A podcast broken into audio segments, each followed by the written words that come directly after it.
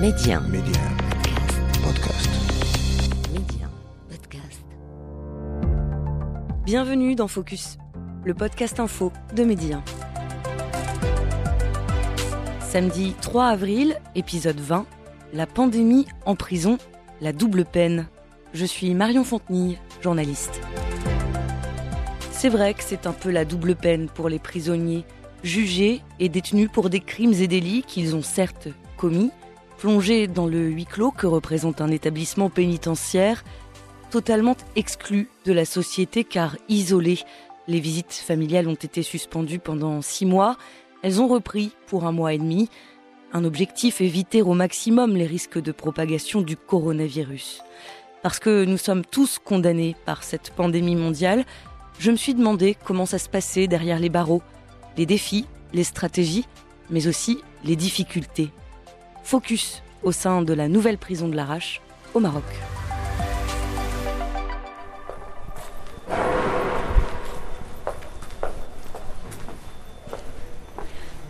Nous voilà donc plongés au sein de la nouvelle prison locale de l'Arrache. Flambant neuve, elle a été mise en fonction le 15 octobre dernier. 47 000 mètres carrés, 1500 lits répartis sur 7 quartiers. 510 personnes y sont actuellement détenues. Notre guide sera le directeur de l'établissement, Younes Shraifi, et ça commence dès l'entrée où tout un protocole sanitaire a été mis en place.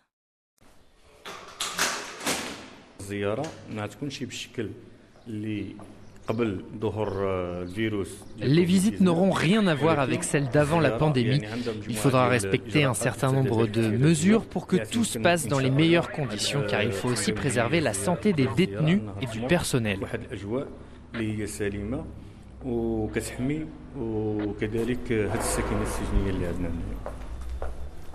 La salle d'attente de la visiteur. هذا هو الممر آه، من بعد آه، ما كيخرجوا من آه، المكتب ديال التسجيل وضبط الوثائق ديالهم والتاكد من الهويه Voici la salle d'attente. Il y a des chaises séparées pour respecter la distanciation physique et on appelle chaque famille à tour de rôle pour éviter qu'il n'y ait trop de personnes dans la même pièce. فيه مجموعة ديال احترام التدابير الاحترازيه اللي يمكن اننا ن- نديروا بها الوقايه من التفشي ديال هذا الخطر ديال كوفيد 19 Et voilà donc pour le protocole sanitaire imposé aux visiteurs. Du côté du personnel, le directeur euh, le disait, port du masque obligatoire, un personnel en blouse blanche de protection, ganté, chacun à son poste pour que chaque étape soit bien respectée, organisée. Et ça passe aussi par le rappel des règles aux personnes venues de l'extérieur. منعنا القفه آه، اللي كانت كتم فيها ادخال المواد الغذائيه واللي كانت كتشكل مجموعه ديال الاخطار En ce moment, nous avons interdit le panier qui contient de la nourriture, déjà parce que cela représentait un risque sécuritaire, mais aussi sanitaire, surtout en cette période de pandémie. On avait vraiment envie que les visites reprennent, c'est comme une fête pour les prisonniers. Quand ils reçoivent de nouveaux vêtements, ça leur fait plaisir, on peut lire la joie sur leur visage. لهاد لي بريزونيات السجناء اللي موجودين عندنا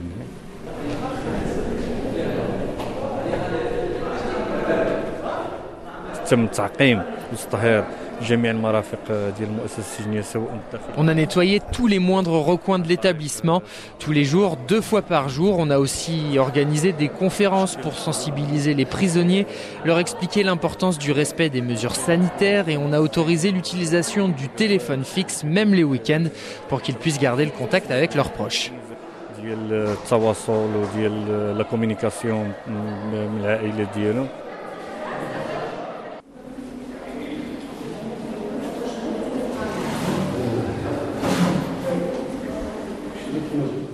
Et ce fameux contact téléphonique, nous allons y revenir justement. Je vous propose une petite pause dans la visite. Nous sommes en ligne avec Driss Agelmam. Bonjour monsieur Agelmam.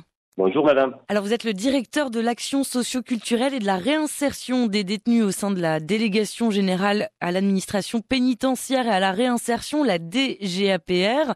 Alors première euh, question pour contextualiser un petit peu, combien d'établissements pénitentiaires et combien de prisonniers au Maroc? Pour le nombre de, prisons euh, dans le royaume, euh, il y en a 77 prisons.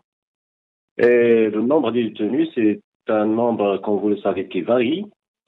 Euh, mais on est aux alentours de 84 000 euh, détenus. Voilà, alors à quoi s'ajoute euh, tout le personnel hein? 13 000 personnes travaillent dans ces établissements.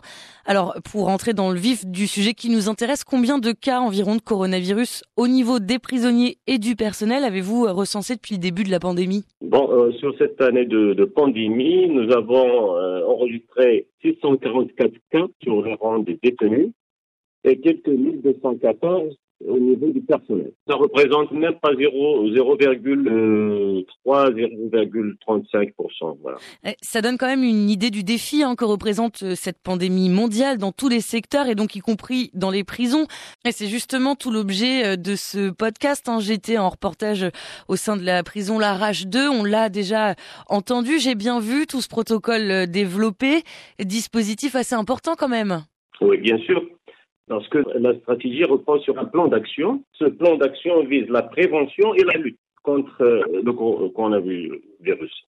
Et il faut rappeler aussi que cette, euh, ce plan d'action ou cette stratégie s'inscrit dans le, le, cadre du plan euh, d'action national de lutte contre le coronavirus, adopté par le gouvernement bien sûr, et dont les jalons et les grandes orientations ont été données par Sa Majesté le Roi, que Dieu le. C'est un plan donc qui est multidimensionnel, destiné à assurer une gestion proactive et, touche l'aspect aussi bien organisationnel que sanitaire, que sécuritaire, que de réhabilitation, et, l'aspect aussi matériel, c'est très important, mais aussi la gestion des ressources humaines, sans oublier la communication que l'administration pénitentiaire a adoptée une stratégie de communication, euh, il informe l'opinion publique euh, de manière continue et, un suivi psychologique également du personnel, mais aussi de la population pénale. Alors quand vous parlez du suivi psychologique, il y a eu des moyens mis en place effectivement. les détenus, notamment, ont eu accès au téléphone quand même, c'est ça? Et dans certains prisons, il y a même le téléphone au sein des cellules. C'est une opération qui a commencé dans certains prisons et que l'administration pénitentiaire euh, compte généraliser sur toutes les prisons, et c'est dans le cadre, bien sûr, de maintenir les liens familiaux euh, des détenus avec, euh, avec leurs proches, bien entendu. Oui, alors les visites, elles reprenaient tout juste. Hein, les détenus, les familles ne s'étaient pas vues depuis des mois.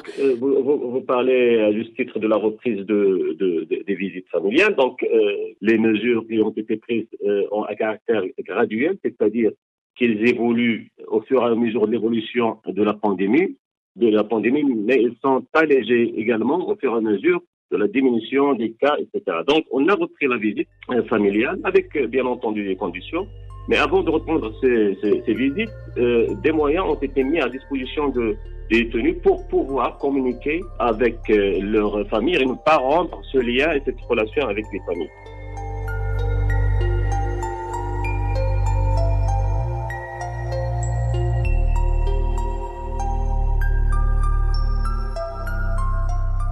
Reprise des visites, nous avons été autorisés à assister à ces retrouvailles après six mois au moins sans s'être vus dans la salle du parloir. Autant dire que l'émotion était à son comble. Il y avait les mains moites de stress, d'impatience, les yeux rougis et puis les larmes au moment du face-à-face. Et ça, cette émotion, même les vitres en plexiglas n'y ont rien changé. Une trentaine de minutes dans l'intimité, sans jugement. Écoutez les témoignages de deux détenus qui ont bien voulu partager cette émotion avec nous. Que puis-je dire? C'est un grand soulagement. Vous ne pouvez pas imaginer ce que ça fait de revoir ses parents, ses enfants. Que puis-je dire? Je ne peux même pas décrire ce que je ressens. Oui, on pouvait parler à nos familles au téléphone, on prenait de leurs nouvelles, mais le fait de les voir en face de nous, c'est un grand soulagement. Le téléphone ne te donne pas cette sensation, ces retrouvailles. Le fait de les voir, psychologiquement, ça soulage tellement, surtout après cette période de Covid. Ça a été très dur. Même avec le plexiglas, c'était pas un problème. Covid oblige, juste le fait de les voir en vrai, c'était réconfortant.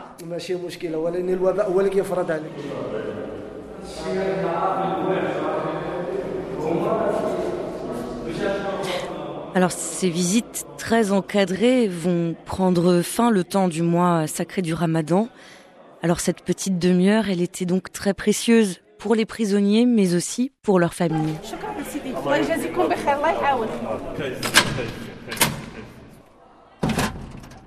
Et fin de visite pour nous aussi. J'en profite ici pour remercier le directeur de la prison de l'Arrache, les détenus et leurs familles qui ont accepté de répondre à mes questions. Et puis un merci tout particulier aux traducteurs de l'ombre, mes collègues Atimad Salam, Noa Youssef, Ali Salaheddin et Mohamed El Badawi. Et en guise de conclusion, on retrouve Drissa Gelmam, l'occasion de dresser le bilan d'un an de pandémie et des défis pour demain. donc pour le bilan, je crois que c'est un bilan positif. Donc grâce à toutes ces préventions, grâce à la coopération, la collaboration étroite avec les, autres départements, grâce à la mobilisation du personnel, euh, dont je, profite de l'occasion pour euh, les féliciter et leur rendre hommage pour leur euh, pour leur abnégation, pour euh, leur sens euh, de, citoyen, de citoyenneté et de responsabilité, mais aussi grâce à l'adhésion euh, des, détenus, parce que les détenus aussi ont euh, été sensibilisés, ils ont euh, sincèrement contribué à surtout dans, lors des, des, premiers mois, à surmonter ces premiers mois et on n'a enregistré aucun incident, aucune manifestation, aucune mutinerie. Pour ce qui est des défis, maintenant, c'est à l'image des défis qui se présentent à l'extérieur des prisons. Donc, euh, je crois que le défi majeur, c'est de pouvoir maintenir ce niveau de veille et de vigilance euh, euh jusqu'à la fin et permettre à la vaccination et aux mesures de prévention, euh, c'est-à-dire euh, euh, adopter, d'acquérir une immunité collective et générale.